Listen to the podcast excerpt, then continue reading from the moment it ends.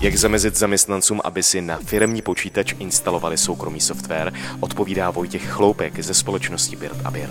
Upřímně řečeno se domnívám, že úplně nejlepším zabezpečením je to prostě zaměstnancům technicky neumožnit. Eh, můžete samozřejmě z právního pohledu řešit tyto věci v pracovní smlouvě, v interní směrnici, případně v dalších dohodách se, se zaměstnanci, ale eh, opravdu si myslím, že eh, to právo zde není úplně příliš silné a daleko lepším přístupem je prostě to zaměstnancům technicky neumožnit, anebo využívat určité monitorovací možnosti, buď toku dat nebo instalování softwaru na, na síť zaměstnavatele.